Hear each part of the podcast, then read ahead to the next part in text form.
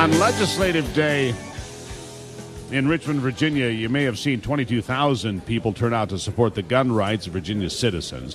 It's gotten a lot of attention. Dr. John Lott has been on this program to discuss what's going on in Virginia and the move for gun control.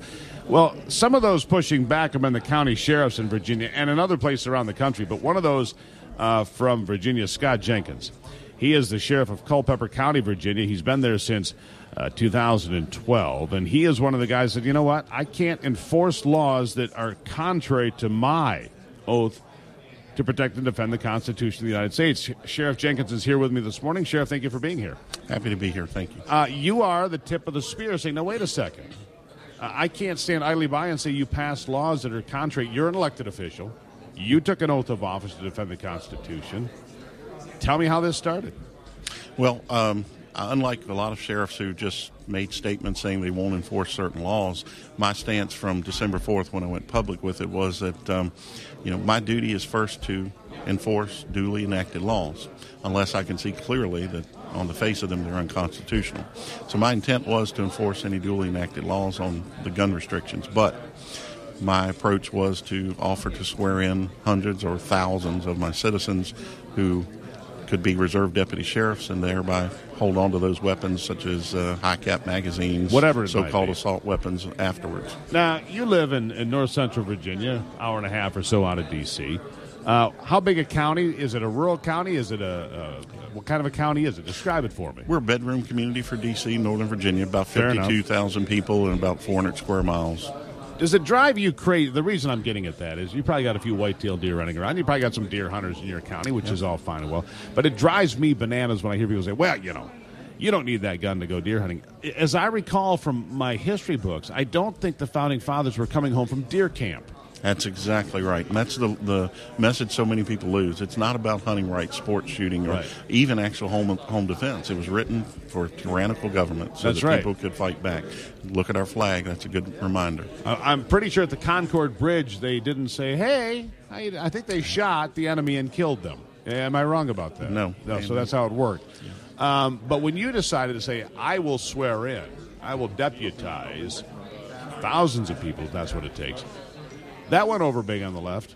Oh, it sure did. Uh, well, all the way around. You know, of course, the liberal left that just took over the legislature uh, that was trying to enact those bills, they were the first ones to. They put them on their heels. They started with their threats of uh, taking insurance away from our deputies and staff. Sure. They moved forward with dangling the carrot of a ten thousand dollar raise for sheriffs, thinking we would bite, and I had the same response with that. And then uh, as it went along, though, they, they've gone so far as to lately, the last move they made was to remove the 3% raise from deputy sheriffs. Right. And, and that is.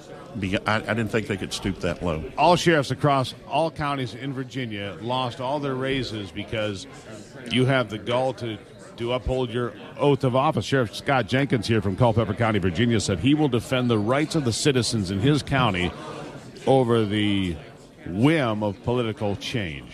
Exactly, and now they uh, people such as Senator Howell, she's gone so far as to since uh, taking the raise away, it didn't work. She's even threatening now next session to uh, remove the pension and benefits from sheriffs who choose to follow so that. they're trying to punish you financially. But but let me ask you this: we haven't gotten to the practical application. What really happens? I mean, Virginia, a lot of the uh, anti-gun, anti-Second Amendment proposals that were going up through the legislature were failed. Uh, the the the so-called assault weapons ban it failed. Other things exactly. have failed. Uh, they haven't gotten nearly as far as they thought they would. So you haven't been put in the position yet of saying, "Well," I, you know, or have you been? Well, we're we're fully ready to implement when the time comes. I said from the beginning we wait till the legislative session's over, the dust settles, and we know exactly what the bills are. And thankfully, uh, the majority of those just insane uh, restrictions they had in the bills, they've removed a lot of them. Uh, they still have some of the ridiculous argument over the magazine capacity and other sure. things they were still fighting. But um, you know, things like the one gun a month uh, rule, and uh, you know, a couple of those things that me having them sworn in as a reserve deputy is really it's not going to have an impact on on some of those things such as a red flag law and things that well right and, and, the problem with the red flag law is somebody can come along and say well that gruber he's a little crazy. They'd be right by the way a little bit but not dangerous and that's the problem. Who gets to say that? My ex-wife you know somebody down the street that i don't agree with somebody who doesn't like the the yard sign that says i'm maybe i'm a trump supporter. Oh that guy's crazy. That's the problem with red flag laws. Um, where do we go from here? You've obviously ignited um, a movement, uh, a resistance to the destruction of the Second Amendment. Uh, how far are you willing to go? Well, I say that we don't, uh, for a minute, take it for granted. Keep the momentum going, push back, and make sure that, that they've they lit the fire, got everyone's attention, and they are really focused on getting rid of this bunch and anyone that follows that far left liberal agenda. I think we're going to clearly see in November and next year a complete flip and a strong difference in, in the numbers next year and, and, this year. Well, the thing that nobody tells the truth about on national media, if I'm not mistaken, didn't the courts weigh in and change the drawing of the districts in Virginia? Yes. And that's how the Democrats took over. It wasn't because all of a sudden there's a big shift to the left in Virginia. They uh-huh. changed the lines. Well, and, and look at the bill they've just uh, been working on trying to change the vote to the to the uh, from the the actual uh, to the national popular college, vote, yes. right? Mm-hmm. Which I think is also extremely dangerous. Yes, it is. I, I'm going to go ahead and guess the people in Virginia today are not as bright as the ones that were there a couple of hundred years ago. I'll leave it at that. You I, am going to guess that Thomas Jefferson, uh, as flawed as he may be in some ways, still a brighter individual than, than most people there. Sheriff, I'll give you the last word. Uh, you know, I just want to thank everyone for the support, and I cannot encourage enough all the counties that have gone with the Second Amendment sanctuary resolutions. Look forward, push back, and continue the momentum, even on the laws such as the, uh, the allowing them to restrict and create gun-free zones at permanent events. Let's push back on that. Write a further resolution in all these counties saying we don't need that law. We're not going to put it to use commit yourselves completely to defending the Second Amendment and show them in Richmond exactly how you feel. If we have over 100 localities write new resolutions saying they won't use that law that they're writing for these permitted events to be restricted, that'll be another clear message to Richmond. Sheriff Scott Jenkins, Culpeper County, Virginia, uh, a, a voice of reason in the wilderness of liberalism.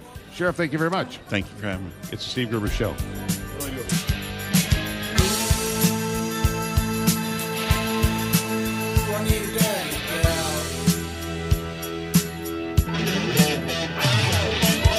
Average construction worker is earning from 16 to more than $30 an hour plus benefits and overtime.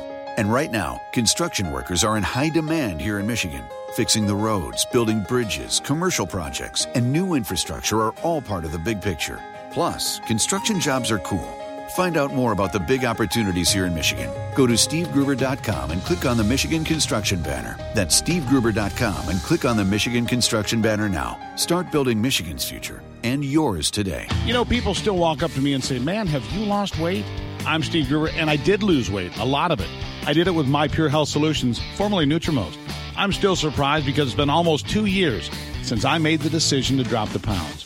And with My Pure Health Solutions, I did it with a custom plan built just for me. And I'm so happy I did. I feel better. People tell me I look better. I lost 40 pounds. I still feel great. Find out more at gruberhealth.com. Gruberhealth.com. That's gruberhealth.com.